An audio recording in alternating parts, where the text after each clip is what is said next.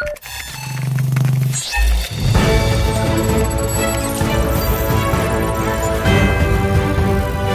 thảo trên tay.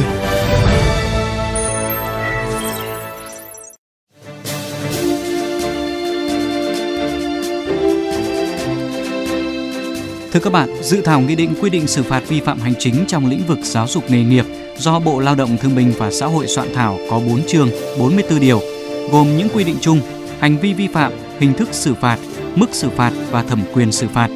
Cụ thể, về các hành vi vi phạm và mức phạt tiền, dự thảo nghị định quy định phạt tiền từ 20 đến 30 triệu đồng đối với hành vi tẩy xóa, sửa chữa, làm sai lệch nội dung quyết định thành lập, cho phép thành lập, quyết định sáp nhập, chia, tách, giải thể cơ sở giáo dục nghề nghiệp. Đối với hành vi thành lập, cho phép thành lập, chia tách, sáp nhập, giải thể cơ sở giáo dục nghề nghiệp khi chưa được phép sẽ bị xử phạt từ 40 đến 60 triệu đồng. Đối với trung tâm giáo dục nghề nghiệp, trung tâm giáo dục thường xuyên, mức phạt sẽ tăng lên từ 60 đến 80 triệu đồng đối với trường trung cấp, phân hiệu trường trung cấp. Dự thảo nghị định xử phạt vi phạm hành chính trong lĩnh vực giáo dục nghề nghiệp cũng quy định mức phạt tối đa là 150 triệu đồng đối với hành vi cấp văn bằng, chứng chỉ không đúng tên ngành hoặc không có giấy chứng nhận đăng ký hoạt động, cấp văn bằng, chứng chỉ cho người học không đủ điều kiện tốt nghiệp từ 40 người học trở lên hoặc tẩy xóa, sửa chữa nội dung giấy tờ, tài liệu để đạt tiêu chuẩn kiểm định chất lượng giáo dục nghề nghiệp. Về thẩm quyền xử phạt, ngoài các chức danh Chủ tịch Ủy ban nhân dân tỉnh, thành phố, Tổng cục trưởng Tổng cục Giáo dục nghề nghiệp, Tránh thanh tra Bộ Lao động Thương binh và Xã hội, dự thảo nghị định đã bổ sung các chức danh Cục trưởng Cục Quản lý xuất nhập cảnh có quyền phạt đến 150 triệu đồng. Dự thảo nghị định quy định xử phạt vi phạm hành chính trong lĩnh vực giáo dục nghề nghiệp đã được Bộ Lao động, Thương binh và Xã hội gửi ý kiến các bộ, ngành, địa phương và các bên liên quan. Sau khi chỉnh lý, hoàn thiện, dự thảo nghị định sẽ được gửi Bộ Tư pháp thẩm định trước khi trình chính phủ ban hành.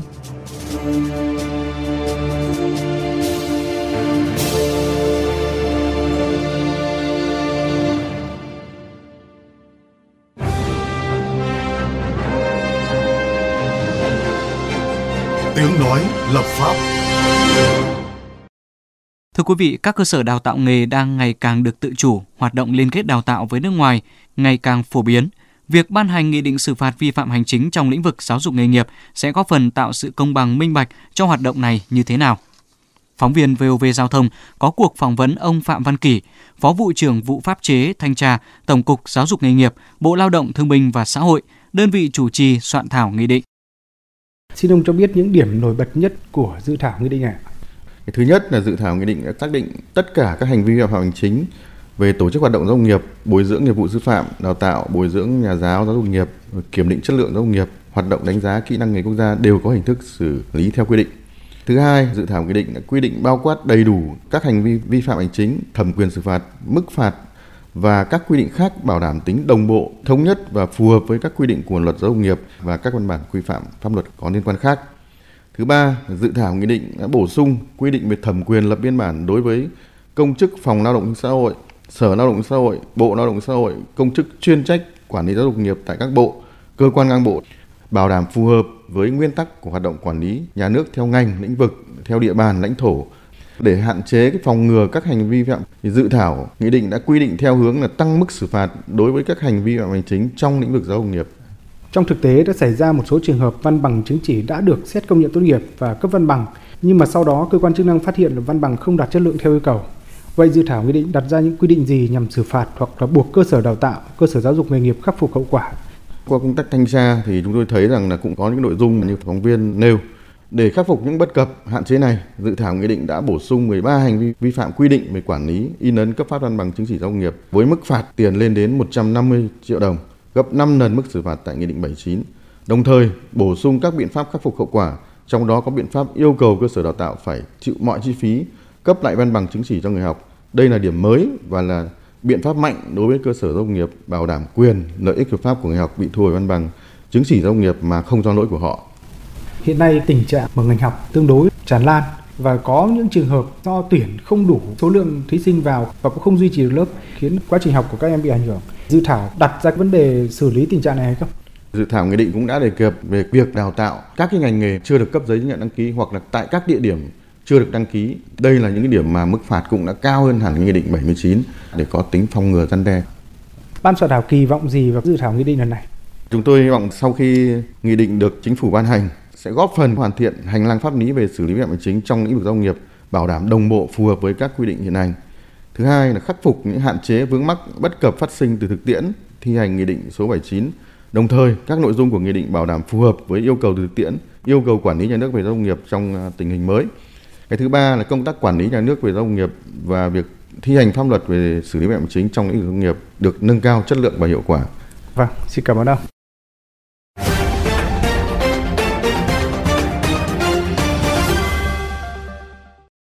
Thưa quý vị, Nghị định quy định về xử phạt vi phạm hành chính trong lĩnh vực giáo dục nghề nghiệp nếu được ban hành sẽ có tác động xã hội như thế nào, có ảnh hưởng gì đến hoạt động giáo dục nghề nghiệp đang rất sôi động hiện nay. Phóng viên VOV Giao thông đã phỏng vấn Phó Giáo sư Tiến sĩ Dương Đức Lân, Chủ tịch Hiệp hội Giáo dục nghề nghiệp và nghề công tác xã hội Việt Nam. Ông đánh giá như thế nào về tính cấp thiết của dự thảo nghị định này? Nghị định số 79 được ban hành năm 2015, lúc đó mới ban hành cái luật giáo dục nghề nghiệp và hệ thống giáo dục nghề nghiệp lúc đó phần lớn thì cũng là hệ thống dạy nghề thôi chưa hình thành cái hệ thống giáo dục nghề nghiệp như hiện nay sau ờ, một số năm thực hiện thì hệ thống giáo dục nghề nghiệp tăng hơn nhiều so với năm 2015 đồng thời những quy định về xử phạt hành chính cũng có rất là nhiều thay đổi đặc biệt là đã sửa đổi năm 2020 với một cái bối cảnh như thế thì phải có một nghị định thay thế cái nghị định số 79 là hết sức cần thiết. Theo ông, với những quy định đặt ra tại dự thảo nghị định lần này đã đáp ứng được tính cấp thiết đó hay chưa? Phần lớn các hiện tượng vi phạm trong lĩnh vực giáo dục nghề nghiệp thì đã được liệt kê.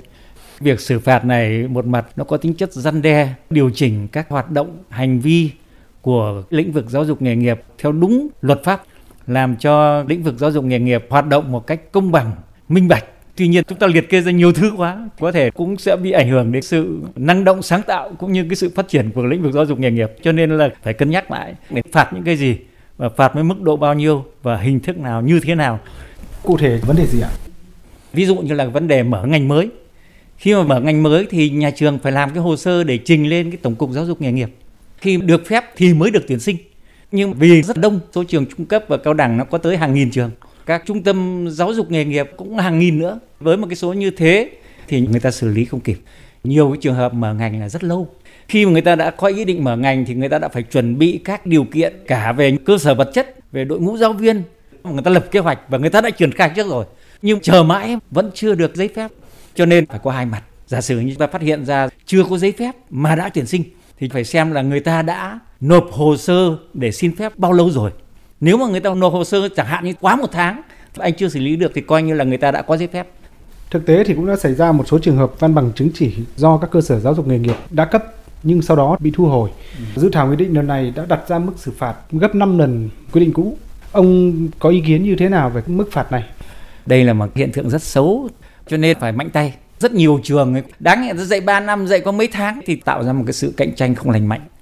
Phạt tới 5 lần đến 150 triệu thì cũng chưa phải đã là mạnh tay, chưa phải đã đủ răn đe. Thậm chí phải cho ngừng hoạt động. Theo ông, nếu nghị định được ban hành sẽ có tác động xã hội như thế nào? Nghị định xử phạt hành chính này được ban hành thì sẽ tạo cho lĩnh vực giáo dục nghề nghiệp đi vào cái nền nếp và tạo ra một môi trường công bằng trong sáng và tạo cho giáo dục nghề nghiệp hoạt động một cách hiệu quả hơn. Vâng, xin cảm ơn ông.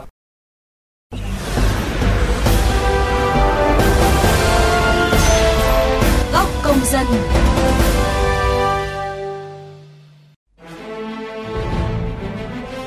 Thưa quý vị và các bạn, hơn 6 năm thi hành Nghị định số 79 93 tổ chức và 23 cá nhân có hành vi vi phạm trong lĩnh vực giáo dục nghề nghiệp đã bị xử lý. Song, nhiều vi phạm vẫn chưa được đề cập hoặc chưa được quy định cụ thể khiến các lực lượng chức năng lúng túng. Dự thảo nghị định quy định xử phạt vi phạm hành chính trong lĩnh vực giáo dục nghề nghiệp được cho là sẽ khắc phục những bất cập này. Bạn kỳ vọng gì vào dự thảo nghị định này?